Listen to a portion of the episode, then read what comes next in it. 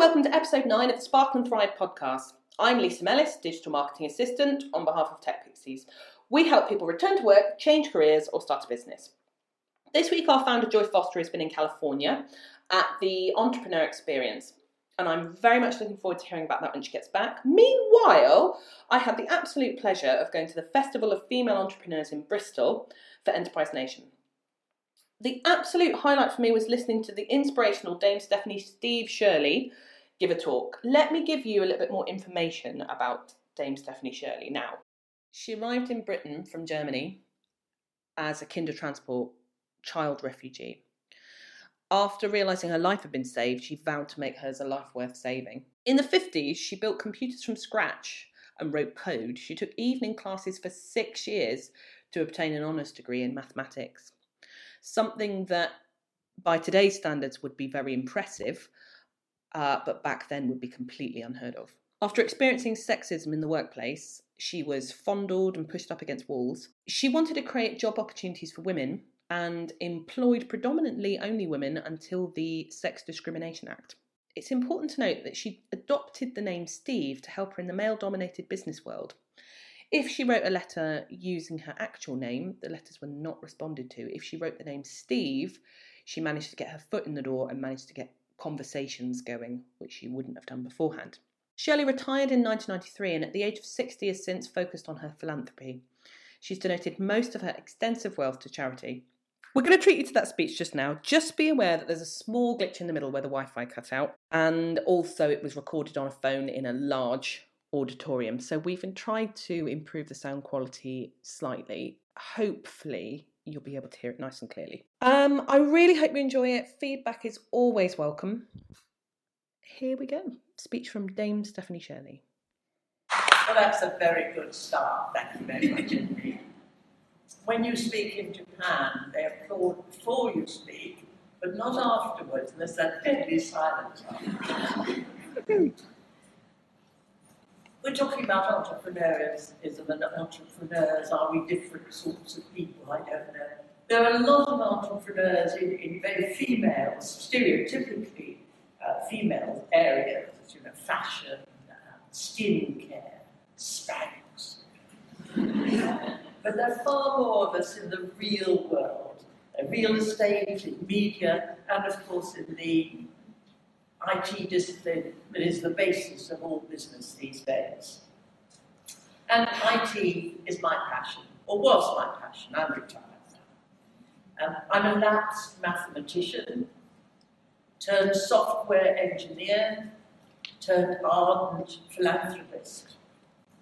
And I now really enjoy giving my money away. So let me tell you my story, but you must beware because the older I get, the better I used to be. when Mozart was my age, he'd already been dead for 50 years. to get past the gender issues of the early 1960s, um, I set up my own software house, one of the very first um, high tech companies in Britain.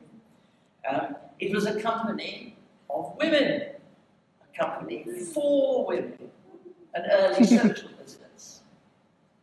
And people laughed at the very idea. You can't sell software. At that time, it was given away free, the hardware.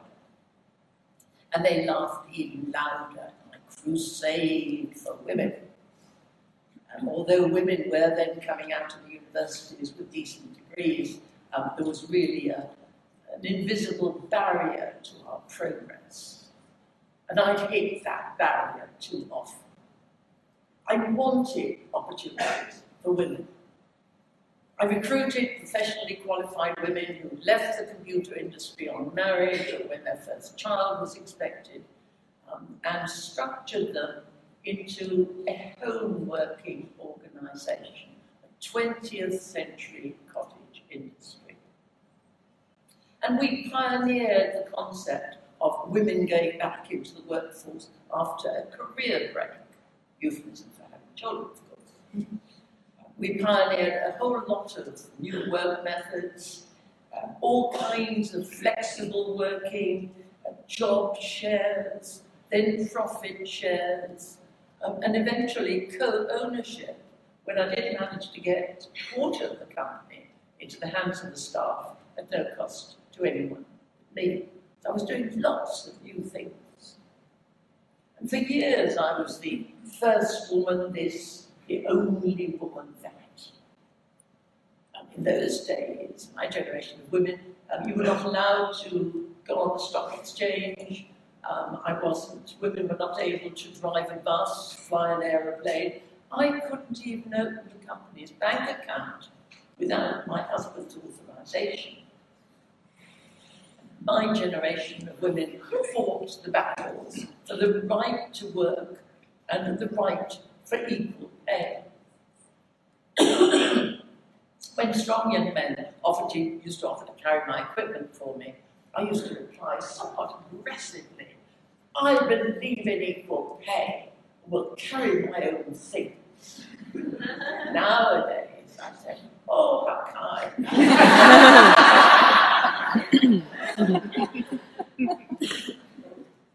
no one expected much from women uh, at work or in society because all the expectations then were about home and family responsibilities.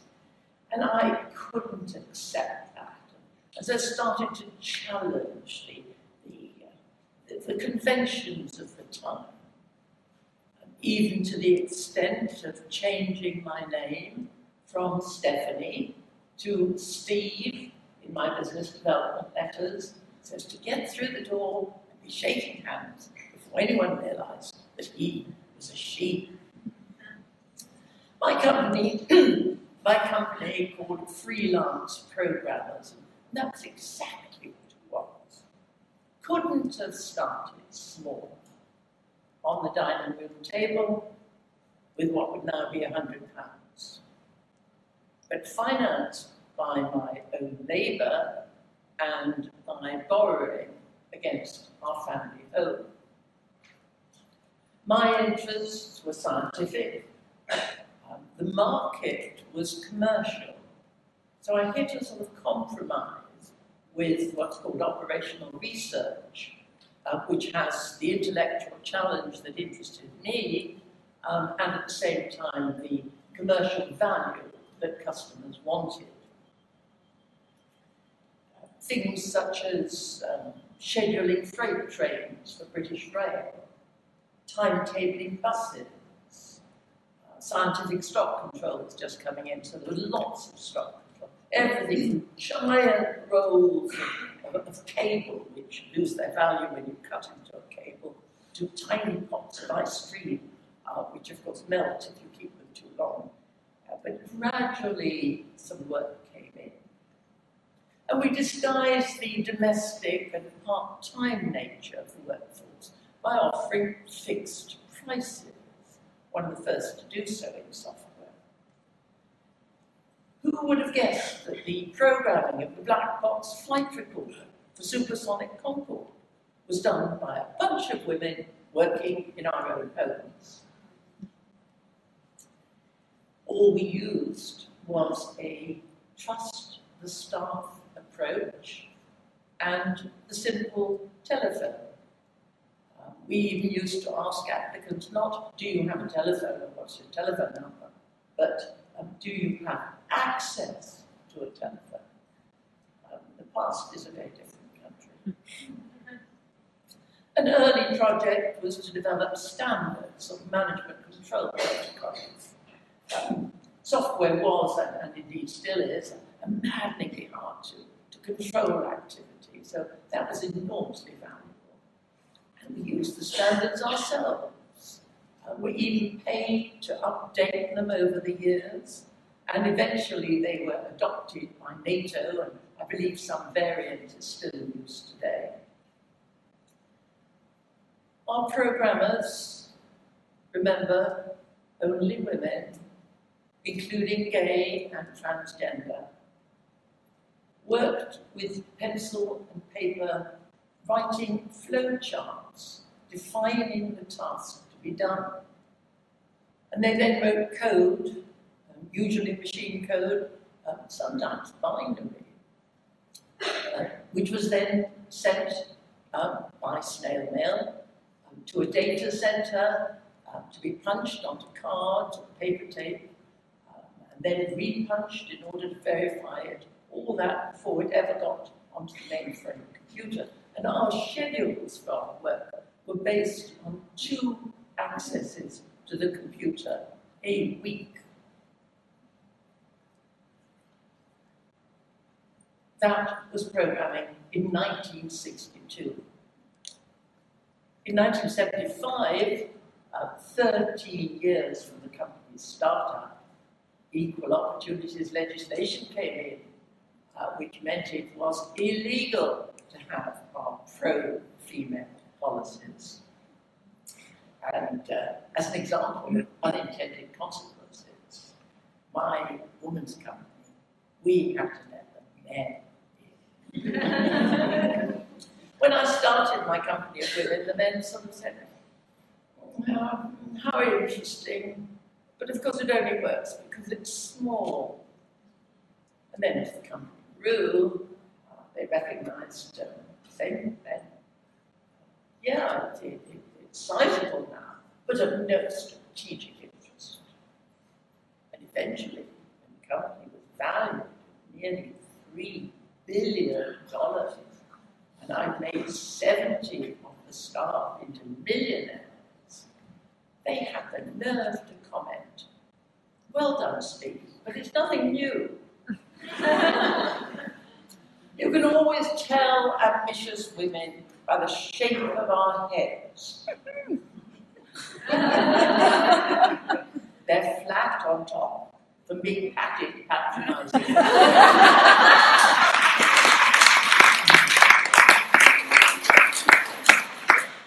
Women, we do still have long way to go.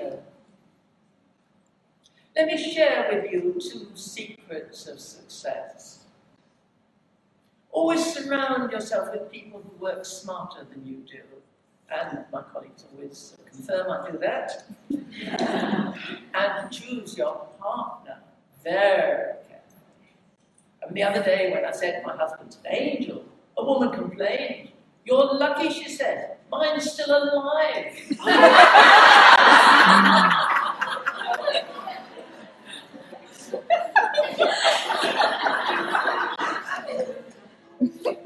if success were easy, we'd all be millionaires. But in my case, it came in the midst of family pressures and indeed crisis. Our, our late son Giles uh, was an only child, um, a beautiful, contented baby. I know every mother thinks that. But then, at two and a half, like a changeling in a fairy story, he lost the little speech that he had and turned into a wild, unmanageable toddler. Uh, not the terrible twos, um, the diagnosis, to the bombshell then, uh, was that he was profoundly autistic. And he never spoke again. So my Giles was the first resident in the first home of the first charity that I set up. It was founded to pioneer services for autism. And that now supports uh, 150 adults uh, with autism and keeps a weekly overview of another 100 um, people with autism who, in the main, uh, live independently, and we spend one day a week with them. And then I started groundbreaking Prior's Court School for Pupils with Autism. That has over 500 staff, uh, plus two robots, for nearly 100 pupils, uh, young people aged 5 to 25. Then Autistica, which funds autism research. Whenever I find a gap in services, I try to help. Um, I believe in the beauty of work when we do it properly and in humility. Work is not just something I do when I'd rather be doing something else. People remember me for my successes, but I've had to recover from several failures. I get quite a lot. And it's resilience that makes for entrepreneurial success. The first recession that I managed through um, brought things really to a crunch. Um, it was a rude awakening to realise that uh, it was uh, not I, but rather the market which had driven my company's growth up to then. And being unprepared, I really had to learn how the art of the liquidator to, to focus on essentials. I got to the stage of selling personal capital items. Our company nearly went bust. Only just survived. And problems were made worse by a breakaway group, soon failed. Then most new companies do fail. Most new projects fail. Yet every venture is rooted in something else. My advice to you as female entrepreneurs is to be the very best that you can. And in, you, in your own way, don't ape the men's and just let sexist prejudice roll off. It can even be an advantage. Among the multitude of men, those of us present are more likely to be women. Thank you very much. I think you'll agree that was a fantastic speech and I definitely left feeling inspired. Her book Let It Go is available now.